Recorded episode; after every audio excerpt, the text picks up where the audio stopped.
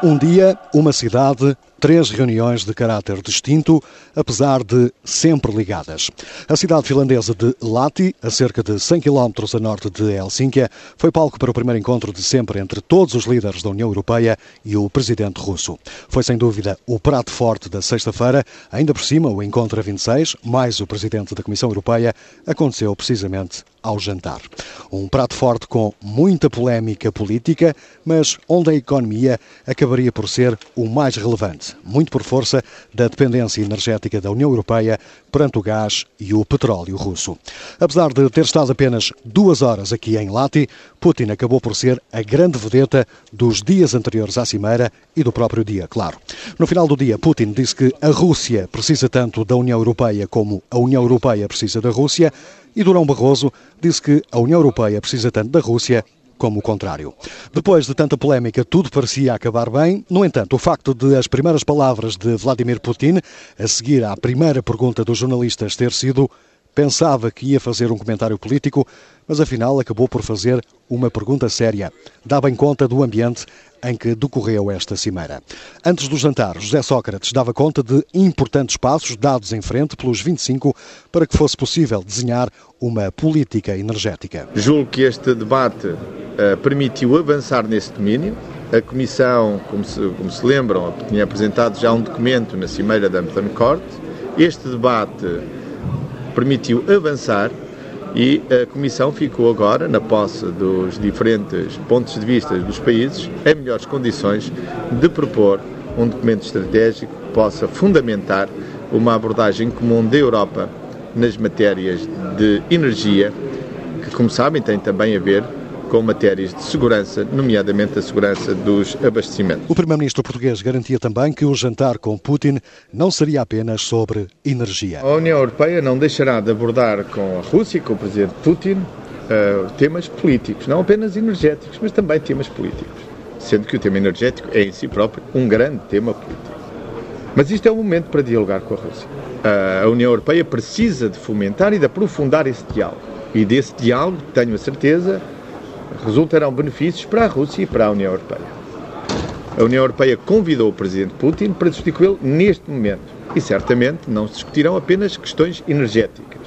Essa matéria será discutida e é o principal ponto da agenda, mas a União Europeia não deixará de exprimir ao presidente Putin os seus pontos de vista sobre aquilo que são os, as diferentes questões da cena internacional e também aquilo que pensa de, uh, da situação em algumas zonas do globo, como uh, o caso da Geórgia e outros países. Durão Barroso também dizia, logo a seguir à conversa entre os 25, que as relações entre a União Europeia e a Rússia têm de ter dois sentidos. Eu gostaria que a conclusão fosse no sentido de se entender que deve haver um interesse de ambos os lados. Nós temos interesse numa relação estável, construtiva com a Rússia, mas a Rússia também tem interesse numa relação construtiva com a Europa. A União Europeia agora será em breve composta por cerca de 500 milhões de pessoas. Isto quer dizer que o nosso mercado é maior que o mercado russo e o mercado americano juntos.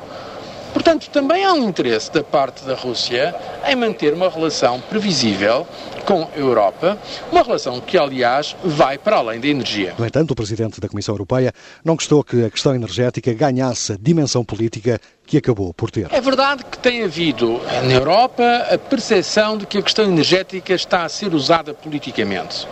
Isso é, a meu ver, um desenvolvimento negativo. Porque o que é importante na questão energética, compreendendo, embora as preocupações de segurança que existem nesta matéria, é que apliquemos à energia os princípios de transparência, de abertura, de reciprocidade, que são aqueles que funcionam em qualquer mercado livre e aberto.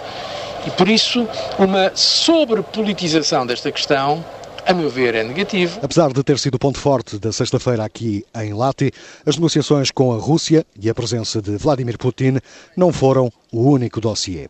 A presidência finlandesa da União Europeia tinha colocado a inovação para o desenvolvimento como tópico principal da conversa entre os 25. José Sócrates fala de pequenos avanços nesta matéria, mas sublinha que há ainda muito por fazer. A questão da inovação é uma permanência no discurso político europeu. E deste debate ficou claro em primeiro lugar, que as coisas têm avançado e melhorado com a nova estratégia depois da revisão da Estratégia de Lisboa. Essa revisão permitiu focar a Estratégia de Lisboa no que diz respeito à sua aplicação e a aplicação da Estratégia de Lisboa tem produzido já resultados. Agora todos os países têm um, um senhor de Lisboa, alguém encarregado da coordenação dessa agenda de Lisboa em cada um dos países.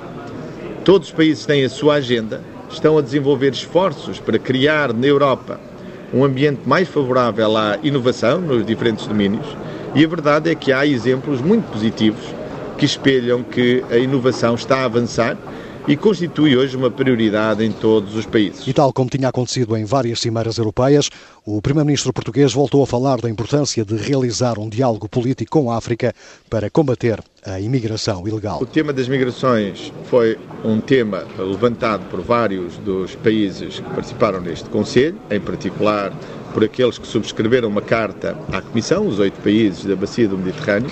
Tive a oportunidade de expor ao Conselho o que considero ser uma subida do problema da imigração na Europa. A Europa precisa ter uma resposta para a imigração que seja melhor do que a resposta que tem hoje, nos dias de hoje. Essa resposta precisa de ser melhorada em função, em primeiro lugar, de uma melhor coordenação ao nível europeu.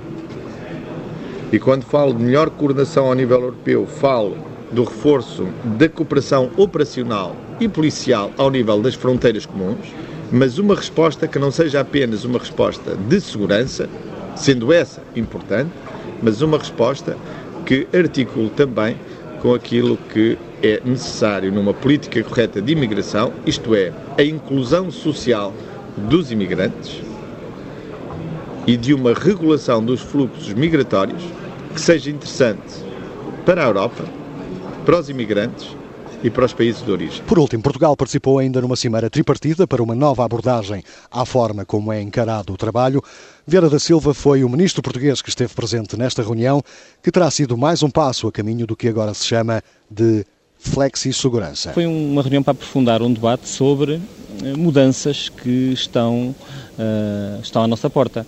Portanto, as economias uh, europeias, a economia mundial é hoje mais exigente eh, todas as empresas que competem no mercado global têm que estar adaptadas a essa realidade e, portanto, a uma realidade que vai mudando muito rapidamente. E uh, para isso precisam ser mais flexíveis. Ora, essa flexibilidade uh, pode ser atingida de várias formas, mas aquilo que é tradição do modelo social europeu é que essa flexibilidade seja atingida com respeito pelas pessoas e, portanto, com mais segurança com mais uh, capacidade das pessoas uh, não ficarem para trás quando essa, essa mudança, quando essa flexibilidade acontece. Esta foi apenas uma das muitas reuniões sobre o assunto, num caminho que ainda vai ser longo. O assunto vai voltar a ser tema quente no segundo semestre de 2007, durante a presidência portuguesa da União Europeia.